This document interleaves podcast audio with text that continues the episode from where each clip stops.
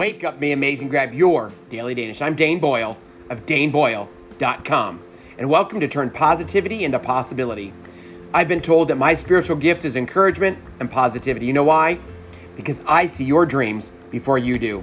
Before you were a mom, before you became his wife, before you were a homeowner, working woman, avoided the mirror, said, God, is it Friday yet? Woke up and did it all over again. You were just you.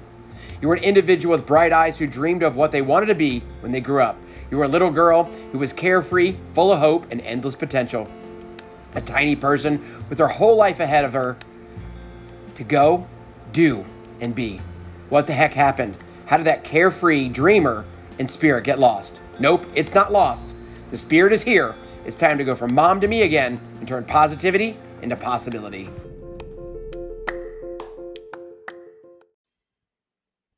Wake up, be amazing, and turn positivity into possibility. Hope this day finds you well. Over the last several days, I've been contemplating uh, life and death and conversations and tears. And after the tragic shooting deaths of many young children and teachers in Uvalde, Texas, which is not far, maybe 100, 125 miles from my home, just really beside the point, but it's sad. It's no reason for it, no answers for it, not a red or blue answer or conversation today.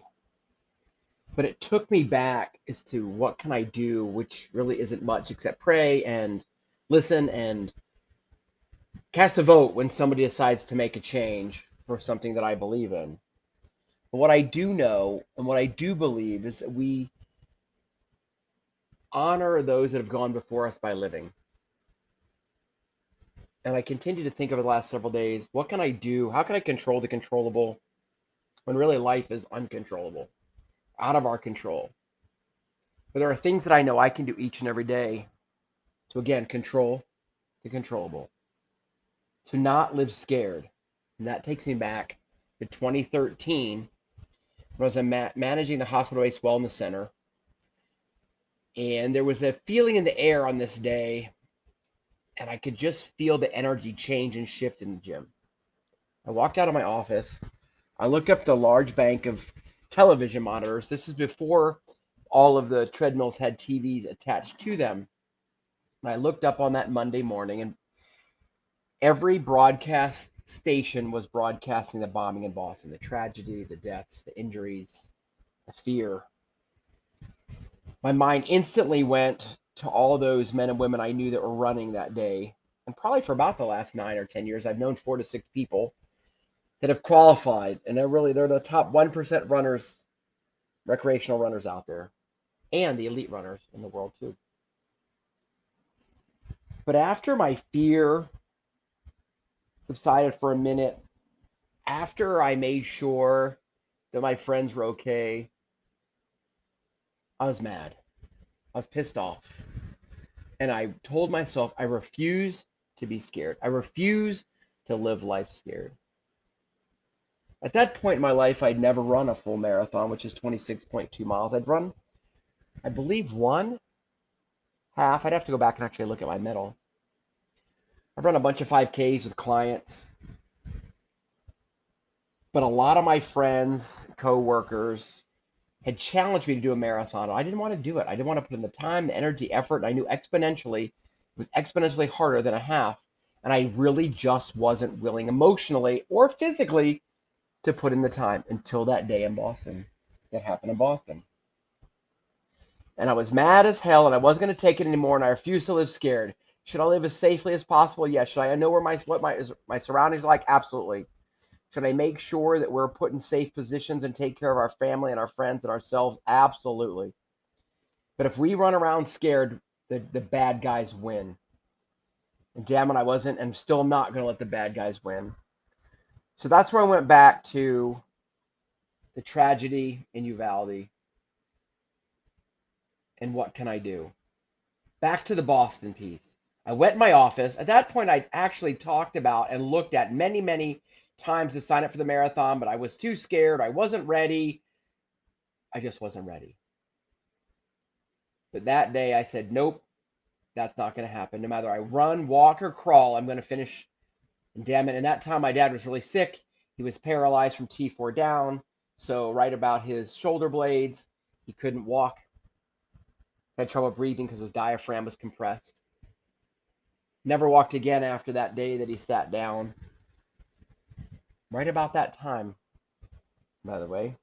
That August, probably in 2012. And here we are in When's the Boston Marathon? April in 2013. I went in my office, grabbed all my books, Marathons for Mortals. I read John Bingham's The Penguin and how he did marathons and how he approached the one Hal Higdon run walk method. And it's sitting right here in front of me now on my notes. It says 16 week, no excuses, no bullshit plan. You will finish a marathon. As simple as walking for five minutes before each and every run. Run three days a week. Walk for three minutes, run one. Walk for three minutes, run one. And then on Saturday, boom, jump right into six miles. Walk four minutes, run one. Because it's about time on your feet. It's about consistency and persistence. It's about controlling the controllable. It's about having a plan, having a recipe, honoring those that are fallen through sweat, through tears, through perseverance, through hope, and through dreams. And today, on Memorial Day, 2022, May 30th, I did just that. I took that original plan. Maybe I could have run more. Maybe I could have walked more. Maybe I could have gone longer, but it's not about that. It's about now having a 16 week plan where I'm going to come to you on the podcast, tell you how it went, what I did, how I felt, interspersed with turning positivity into possibility. There's a note at the end to join the Daily Danish list where you get text every morning, Monday through Friday, to start your day with some sort of mindset, positivity piece. But in addition, I just want to invite you to join me to control the controllable in the 16 week, no excuses, no bullshit. Find a marathon finish line 26.2 I didn't ever once say how fast. The only how far ultimately is on the weekends when you do your long runs because about time on your feet, you must teach your body how to keep moving for longer periods of time. So, overcoming discomfort, pain, not wanting to do it, having grit, determination to finish each and every day. And that's where we are. If you'd like to join me, if you'd like my support, if you'd like my high fives, if you'd like to have conversations, if you'd like a little push, to get moving. If running isn't your jam because you're afraid, hurt, or not conditioned enough to do it, then at least that minute power walk, you walk with a purpose more than walking the dog.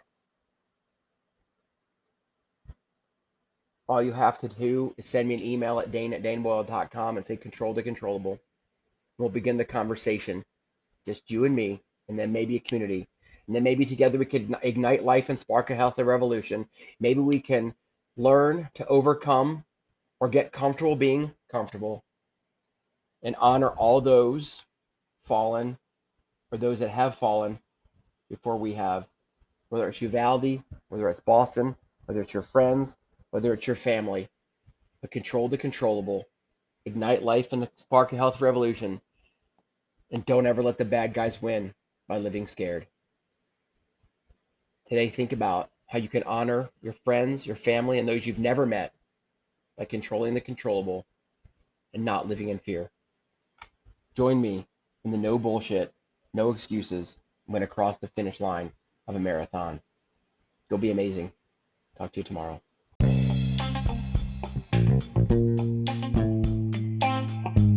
Thank you for waking up and being amazing with me, Dane Boyle of daneboyle.com. I want to remind you you have everything inside of you to make your dreams come true.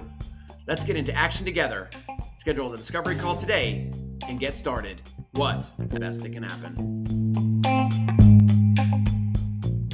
Click the link and schedule the discovery call because the guy that you've encountered somewhere on the interwebs is the same guy you're going to find on that call. And there's something nudging you that you already know you want to work on. You already know there's a gap that you want to fill. And in my experience, I've always performed and achieved more success when I've had a partner, when I've had someone cheering for me, a coach, when I've invested in myself, when I've signed up and said, I'm going to do that thing. The commitment has to start with me, but having someone to partner with me, having a mentor, a guide, a coach, and a cheerleader, which really Dane is all of that wrapped up into one, then I'm much more likely to succeed because it's not just up to me because I'll have someone helping me along the way. So the discovery call is just just that. Like go figure out where your gaps are, figure out what would it look like to get some help and then commit to it. And even a discovery call, you don't even have to commit to it, right? It's just making the first step to learning more about what that partnership could look like between you and Dane. And that's really it. And I completely agree. It is definitely a partnership. Okay. Join the list. What's the list? It's where you grab your daily Danish text. You'll sign up to receive a Wake Up and Be Amazing text created or created by me, Dane Boyle of DaneBoyle.com, to kickstart your day Monday through Friday. What's the best that can happen?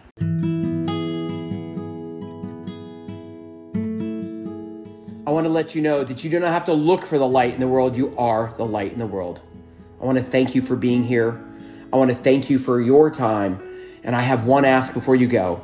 If you'll be kind enough to go to your favorite podcast app and leave a five star review, it'll help more ears, more hearts begin to turn positivity into possibility. Go be amazing. Thank you.